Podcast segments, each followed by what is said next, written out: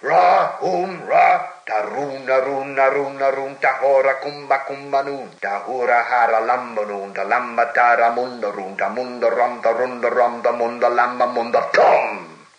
To Isengard, to Isengard, be ringed and barred with doors of stone. To Isengard, be strong and hard and cold as stone and bare as bone. We go, we go, we go to war to hew the stone and break the door.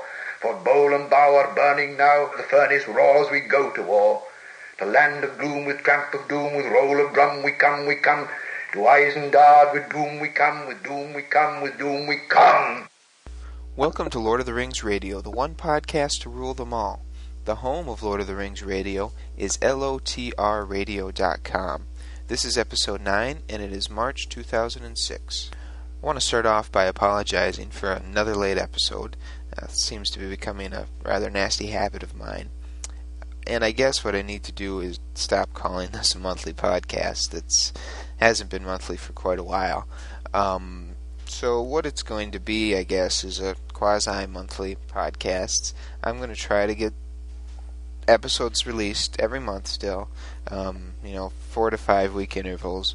Some months, hopefully, it'll be sooner. Some months, assuredly, it will be longer than that. Um, I, I don't want to disappoint anyone. I, you know, I want to get these episodes out, um, but I've got a busy life, and sometimes other things take precedence. But um, I'm going to keep plugging away. We'll keep releasing episodes, and hopefully, we'll still stay in the neighborhood of one episode a month. And once again, I want to encourage all you listeners out there to contribute to the podcast if you'd like. Um, that helps me out a lot. This month we've got a nice long contribution from a fellow who goes by the name of Rimbacano on, in our forums at lotrradio.com. So if you feel like you want to do something like that, if you want to do a, a reading from a part of Tolkien's work that you like and have it in the podcast, or if you just want to record your thoughts on a, some certain aspect of Tolkien's work, please send it in. It's it helps me out a lot. Um, so I encourage everyone to do that. Also, I want to remind everyone that you can go to lotrradio.com. You can sign up, become a member, uh, join our forums, and join in the discussion there. If you have any questions, you can post them there and they'll get to me, or you can email me. My email address is aaronawolfe at gmail.com. That's A A R O N A W L F E at gmail.com. This is going in as an afterthought, but I'm having uh, massive server problems right now. My host has showed that they are inept in pretty much every way possible. Uh, so it looks like I'm going to be moving the website to a new server, which uh, hopefully won't go too badly, but uh, might be a couple days. Uh, as of right now, the website is down. hopefully, by the time you are listening to this, it will be back up. I will try and get it up and at least get it functioning so that episodes can be downloaded immediately. Uh, but it might take a couple days to get the forums and other things back up and uh, to their previous state. So I apologize for this. I'm in the process now of finding a new host which is reasonably priced, and um, as soon as I get things up, I will let you know. Okay, for this episode, we uh, will start off with the news.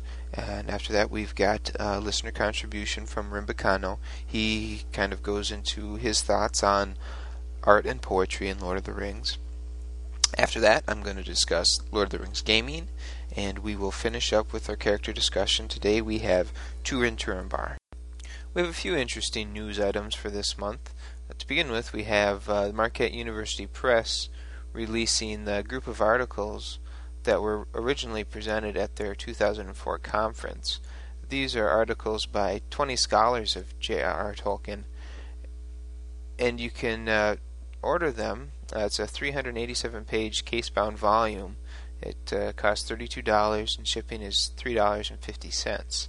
Um, the address that you need to send the check to is on their website, and I will post a link to their website on my website, lotrradio.com. Um, Marquette University is pretty cool because they have some original transcripts and, and documents from Tolkien uh, that you can go and view, and they also have a uh, a book with uh, drawings and original man- manuscripts from Tolkien that you can buy, uh, and that's another thing that's listed on their website. It's a 44-page book. Um, it's got three essays and ten illustrations from Tolkien, Uh, to order that, you can send them a check for $25, and uh, you can do that on their website too. So I will get a link to that up at lotrradio.com. There's also a bit of news on the Hobbit movie front. The rights to make The Hobbit are split between New Line and MGM. New Line has the rights to produce the movie, and MGM has the rights to distribute it. Now, MGM was purchased 18 months ago by a group of investors, and since then they have uh, basically been doing nothing. Um, but recently there was an article in the Wall Street Journal uh, detailing on how MGM was going to re-enter the distribution arena.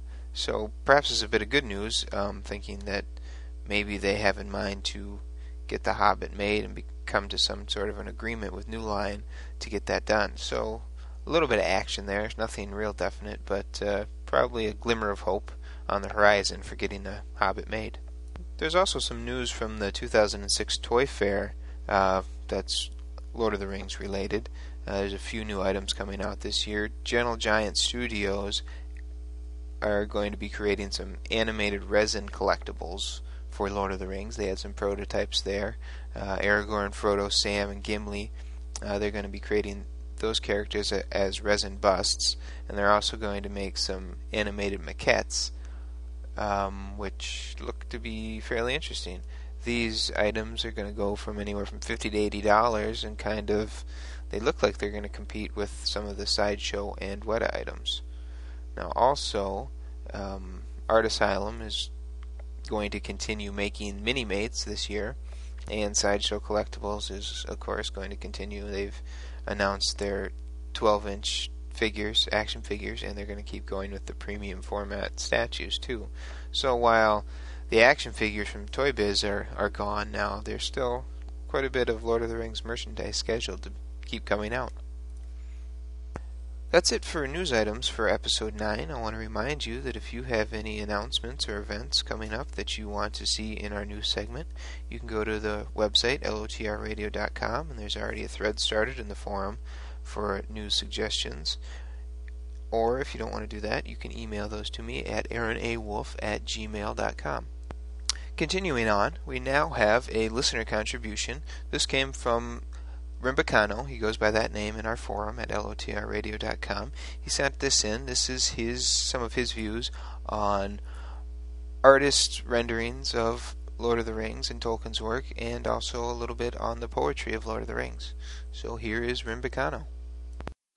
Okay, so this is the new art and poetry section, and we will start off by discussing what we find necessary in the portrayals of Middle Earth through visual art, and we will later go on to discussing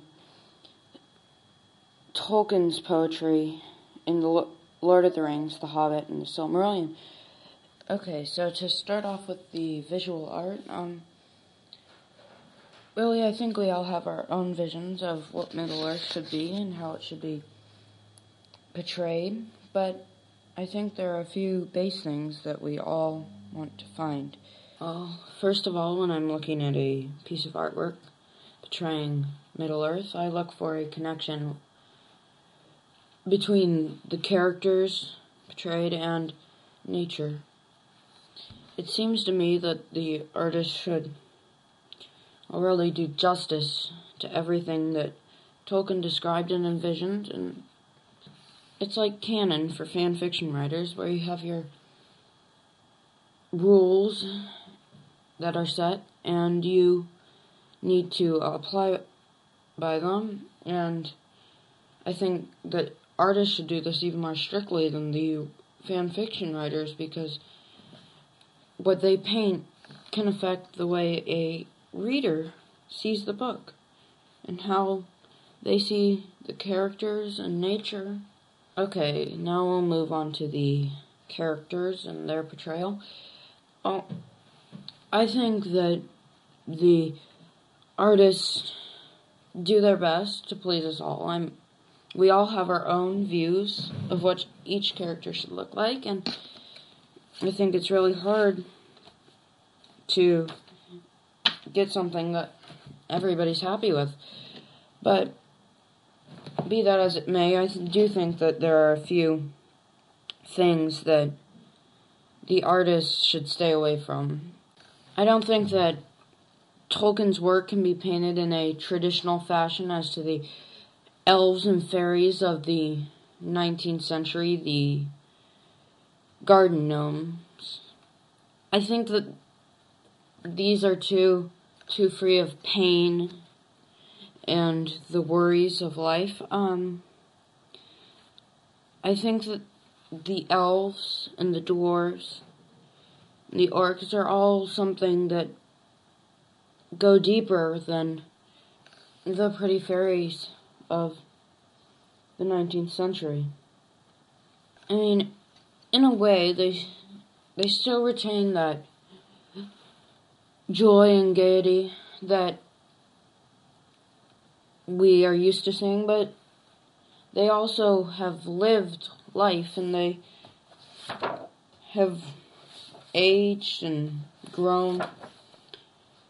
And I think they need that needs to be shown in their portrayal. Basically, overall, I really think that to do a good portrayal of Tolkien's characters, that an artist needs to be able to break out of your normal fairy tale art and go into something deeper and richer and more real to us.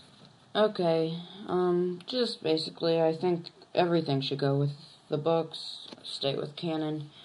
You have to really be able to have that to be able to do an effective piece of art without setting a few fans off. I also think that you need to be able to set up a good environment in which the characters are in. I think you need to stick with the book and the descriptions in the book. And I think this is one of the hardest parts for the artist to stick to because of the vivid descriptions given by Tolkien, and it makes it all the harder. But I think this is one of the key elements to getting a good portrayal of Middle Earth. Okay, that will end our visual arts segment for the day. These, of course, are only my opinions, and I'd love to hear the other members of our podcast ideas on visual art of the Lord of the Rings. Um, okay, now on to poetry. I'm going to be talking about um, Tolkien's poetry and verses and what messages and themes he brings across in it. Well, I think that Tolkien is able to say in his poetry and verses what he cannot or will not in his dialogue and narrative. I see it as one of his most powerful assets. The tale of Beren and Luthien in the Silmarillion contains a poem which Aaron read in an earlier episode, and I think this really adds to his dialogue and narrative. Um, he alludes to the contest of Sauron and Felagund, and of their and of their contest of wizardry. I think that Tolkien brings across in these verses something more powerful than any of the dialogue he uses. I think that with the intense metaphors that he uses in this and the continued description from his narrative, that he is able to create something much more powerful than his normal narrative and dialogue when placed correctly. And I think he does this with the utmost ease and power. I think that his poetry shows visions of joy and sadness and great chaos, but I also think it shows tranquility and peace. And I think this is something that many poets strive to conquer and understand. Okay, so that'll end our poetry section.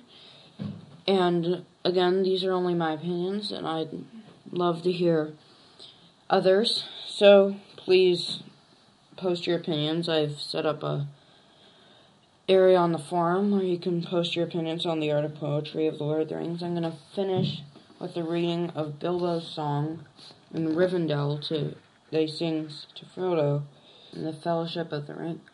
I sit beside the fire and think of all that I have seen, of meadow flowers and butterflies, and summers that have been, of yellow leaves and gossamer and autumns that there were, with morning mist and silver sun and wind upon my hair.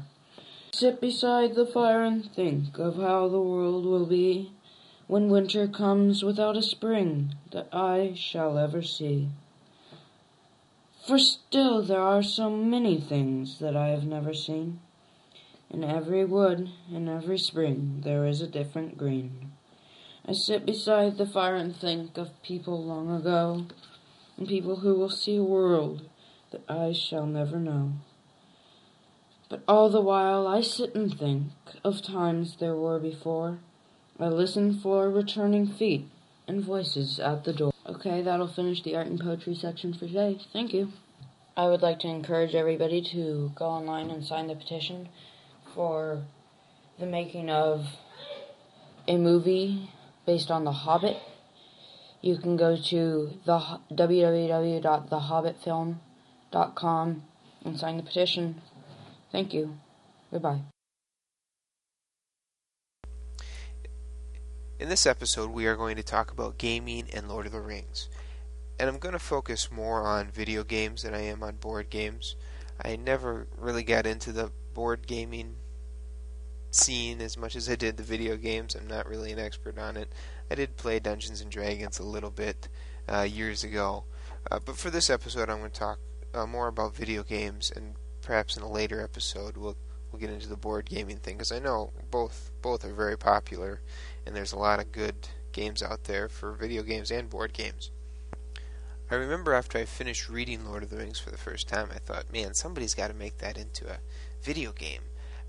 I had I was a big fan of uh, some other Dungeons and Dragons video games, role playing games.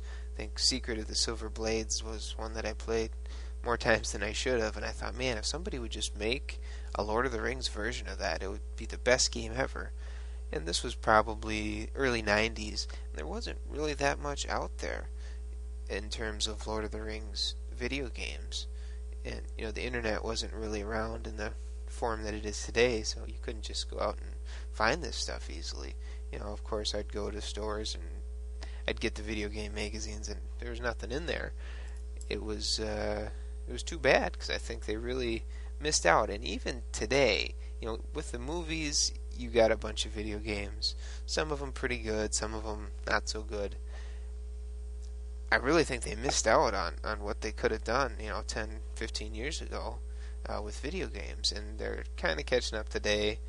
And uh, I guess the future's pretty bright. I think we're going to get a lot of really cool Lord of the Rings video games in the next five or ten years because I think they're just going to, I hope at least, they're just going to keep building on the franchise. But before we really get into what's going on today and in the future with Lord of the Rings gaming, I want to go over the history and kind of see where this stuff has come from. Now, it turns out that Tolkien based games have been around basically since the PC's been around. Uh, there were text based role playing games coming out uh, 79, 80, 81. Uh, I found a really good website uh, that's got a very good history of Tolkien games, and I'll post a link up on, on my website, lotrradio.com, if you guys want to check it out. Um, but anyway, so these games were coming out early 80s, and the first ones were you know kind of sketchy. You can't find a whole lot of information on them. Uh, and I couldn't. I wanted to find one that I could download and, and play. You know, I've I've never played a text-based game, um, but I know some guys who have, and apparently they're entertaining. And I guess back then, when that was your only option, it's probably pretty cool. It seems that the first uh, successful Tolkien video game out there was uh, titled The Hobbit released in 1982 by Beam Software. This was at least the first commercially successful video game. Uh, it sold more than a million copies. This was released on the Commodore 64. I believe you could get it for DOS and uh, on the Apple II. And it's actually a game that you can download now. And if you've got a Commodore 64 emulator, which you can get at various spots around the internet, you can uh, play it on your PC today. and it, this was kind of uh, an innovation in the world of computer games back then. It is a text-based game, but it was one of the first, I believe, to kind of integrate some rudimentary graphics uh, into the game. And they're they're pretty plain by today's standards, but uh, back then it was probably a pretty cool game. So from 82 up to 1990, there was quite a few different uh, video games that were either loosely or closely based on Tolkien's work. Um, a lot of them, it seems, from reviews I've read, are are pretty poor, both functionally and graphically, and a lot of them just kind of steal Tolkien's names and don't really stick to the story much. Um, the only one I've actually played is called War in Middle Earth, and for what it's worth, I think it was a pretty cool game. Um, you could get this on DOS. It seems that they were going to release uh, a Nintendo version, but they never did. And I think you could also get it for the Amiga and um, on Apple too. Uh, but what this game was, it was kind of uh, ahead of its time. It was a kind of a strategy game. There was a large, a large uh, map of Middle Earth, and you could move your forces around. And when you had an encounter, it'd kind of zoom in, and you'd you'd watch the battle.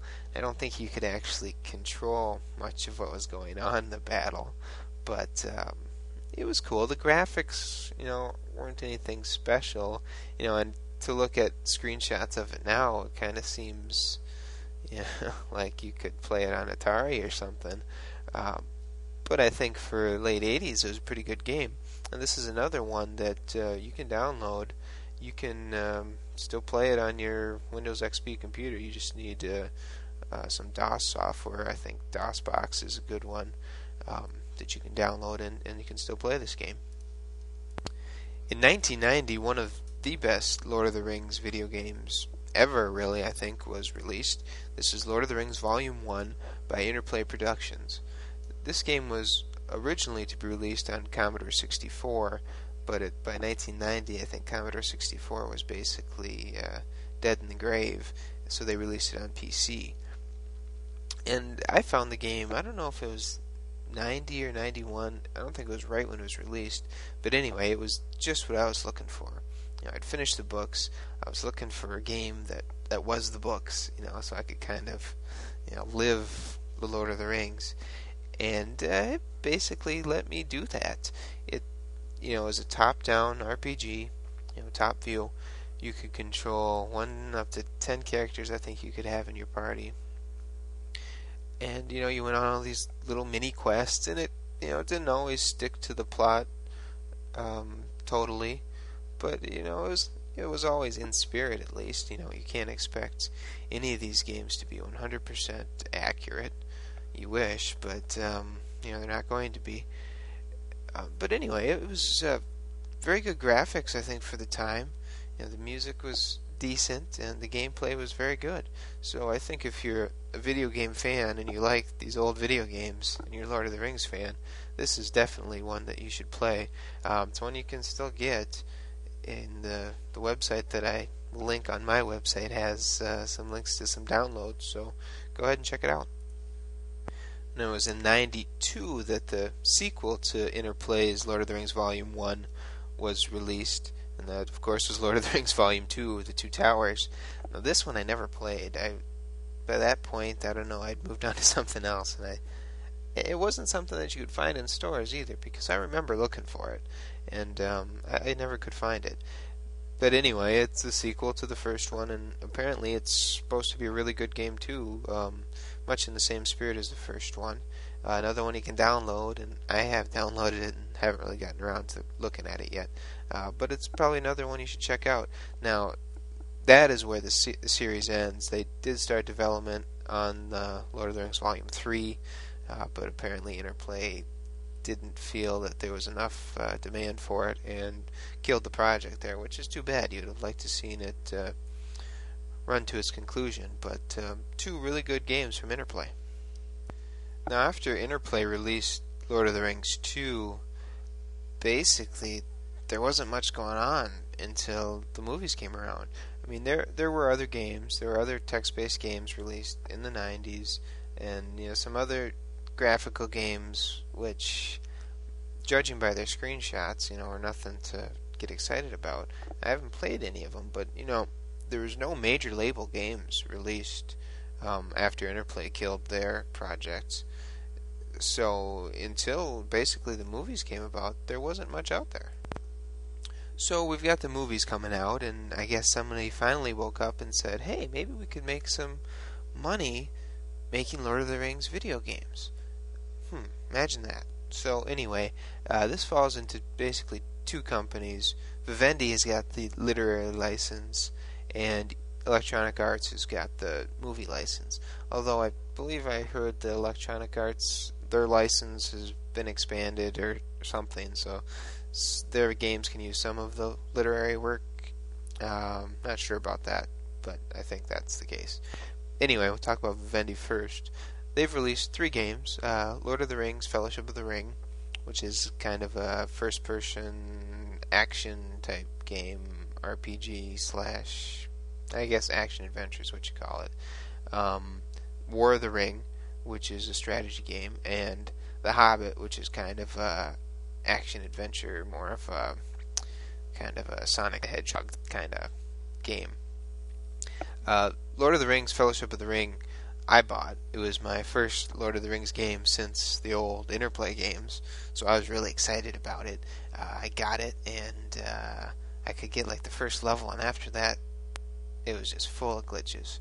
Now I upgraded to a different video card and got some patches, and it did work then. But overall, I was disappointed with uh, Vivendi's Fellowship of the Ring. It was kind of um, I liked that it was based on the books and not the movies, um, for some reasons. But uh, instead of being faithful to the books, they make their own changes, which were worse than any changes that were made in the movies. So, um, as far as the content, I didn't really like it. The one thing that really bothered me, and I don't know why, it just sticks in my head. Um, Old Man Willow was turned into the Whomping Willow from Harry Potter, which just drives me nuts. Um, but anyway, it was a decent game. Um, you know, if you're looking for a really good Lord of the Rings game, that's not what you want to buy. Um, it's okay. Uh, I wouldn't buy it again. Uh, War of the Ring, uh, their strategy game, I've heard good things about. I haven't played it yet. Um, I don't have a lot of time to play games anymore. I'd like to. I, ideally, I'd like to play it.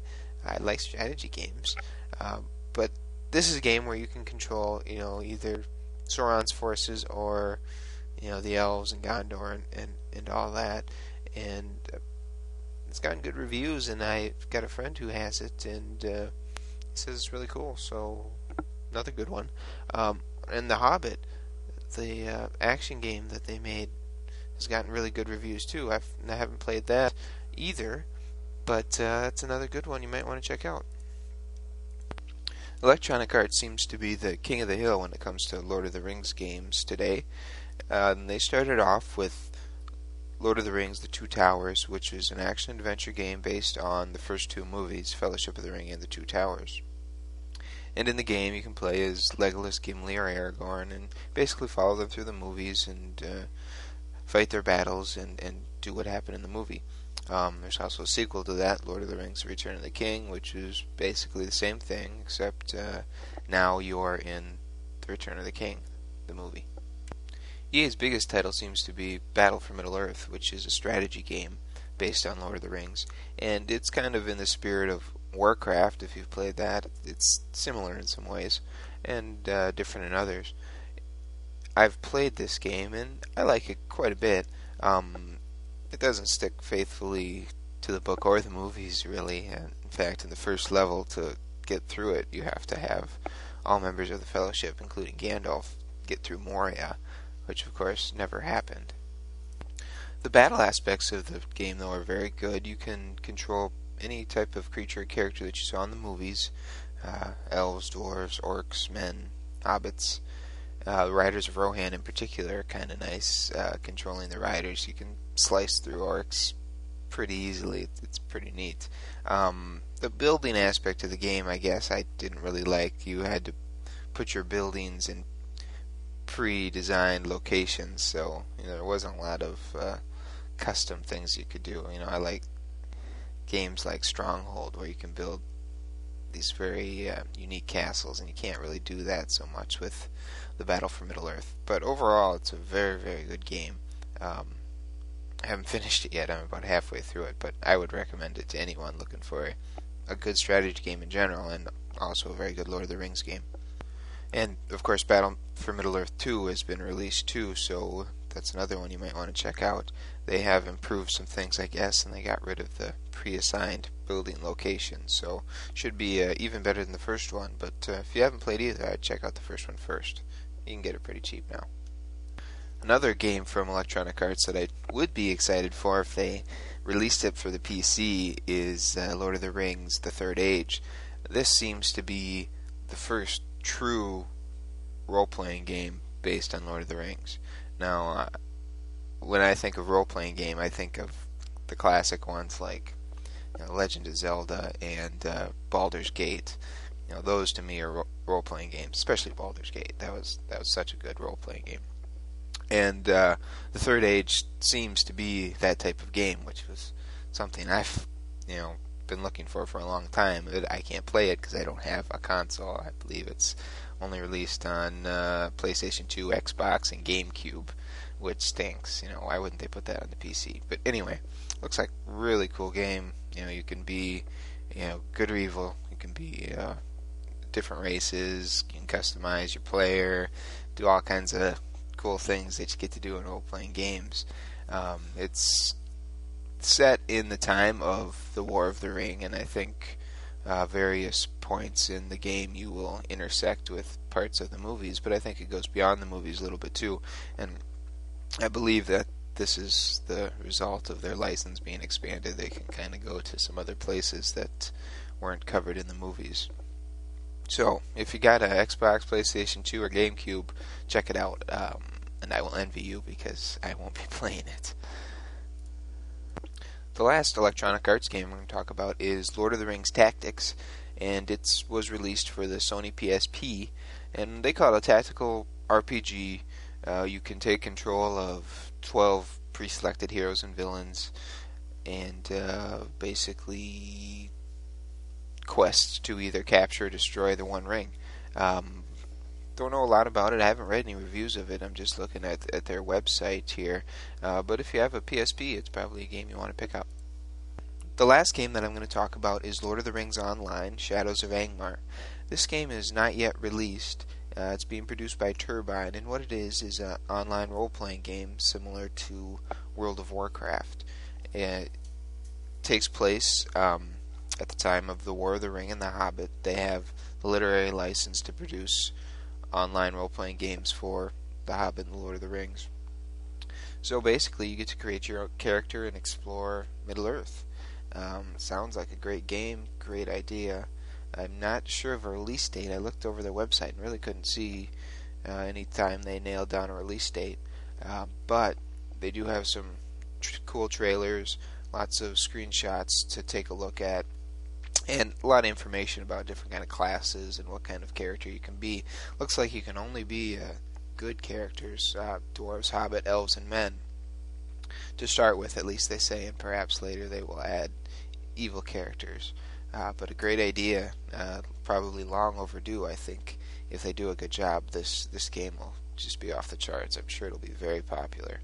So, um, lots of choices out there for Lord of the Rings gaming, really. There are a lot of good new games being made, and uh, there's a lot of good classic ones out there too. You might want to check out. Any games that I've mentioned uh, in the podcast here, I'll put a link up on my website, lotrradio.com. So if you want to check them out more, you can do so. For our character discussion this month, we are going to talk about Turin Turambar. Now, he is probably my favorite character from the Silmarillion, and hopefully everybody has read the Silmarillion and knows who I'm talking about. Um, you know, he's certainly a tragic character of Tolkien's, but he's pretty interesting, and um, he's one of the. His story is one of the longest stories and most complete stories that Tolkien wrote about the First Age. So, who was Turin Turambar? Turin was the son of Hurin Thalion and Morwen Eledhwen. Now, Hurin was of the house of Hador, and Morwen was of the house of Beor. And those are two of the three houses of the Edain which fought with the elves in Beleriand against Morgoth. Turin's given name means he who desires mastery, uh, but Turambar means master of fate, and he took this name for himself after his uh, father was captured by Morgoth and a curse was laid upon uh, all the children of Hurin. Um, so he took up the name Turambar in defiance of, of this curse and this fate that was laid upon him by Morgoth. Turin's story is an interesting one to me, and it kind of goes to heart because Turin always wants to do the right thing. He he's a very brave character. He's he's valiant. He's courageous. He's strong. He's a strong warrior. Um, but he makes wrong decisions, and maybe that's the curse of Morgoth coming home. Uh, but throughout his life, he makes these decisions which, while his intentions are always good, uh, his decisions bring about evil consequences. Most of the mischances in Turin's life can't be blamed completely on Turin's actions, but of course he's not neither blameless. Uh, Saeros the minstrel and Doriath uh, and Beleg Cathalion both died as a result of Turin's actions. And then um, when Turin went to fight at Nargothrond, uh, they built a great bridge over the river Narog so they could quickly move out of Nargothrond. But because this great bridge was built, it allowed uh, the father of dragons, Glaurung, to uh, cross over the bridge and enter Nargothrond. So because Turin built this bridge, uh, it brought about the, the downfall of Nargothrond. And then, of course, we have Turin going to the forest of Brethil, where he meets his long lost sister, Nienor. Of course, he does not know it's his sister, and they fall in love and get married and you know commit an incest. So Turin is really this this man who is just lost in life. No matter where he goes, uh, he's not at home. When he was young, his father was taken captive, and his homeland was invaded by Easterlings. So his mother sent him to Doriath with the elves, and of course he was a man among elves there. He wasn't at home. So he fled there and uh, went and lived as an outlaw for a while, and then to Nargothrond, and then to and then to um, Brethil, and none of these places were his home. The only thing in his life that really seemed that he was good at and was familiar to him was fighting against Morgoth, and that is the one thing where he really excelled.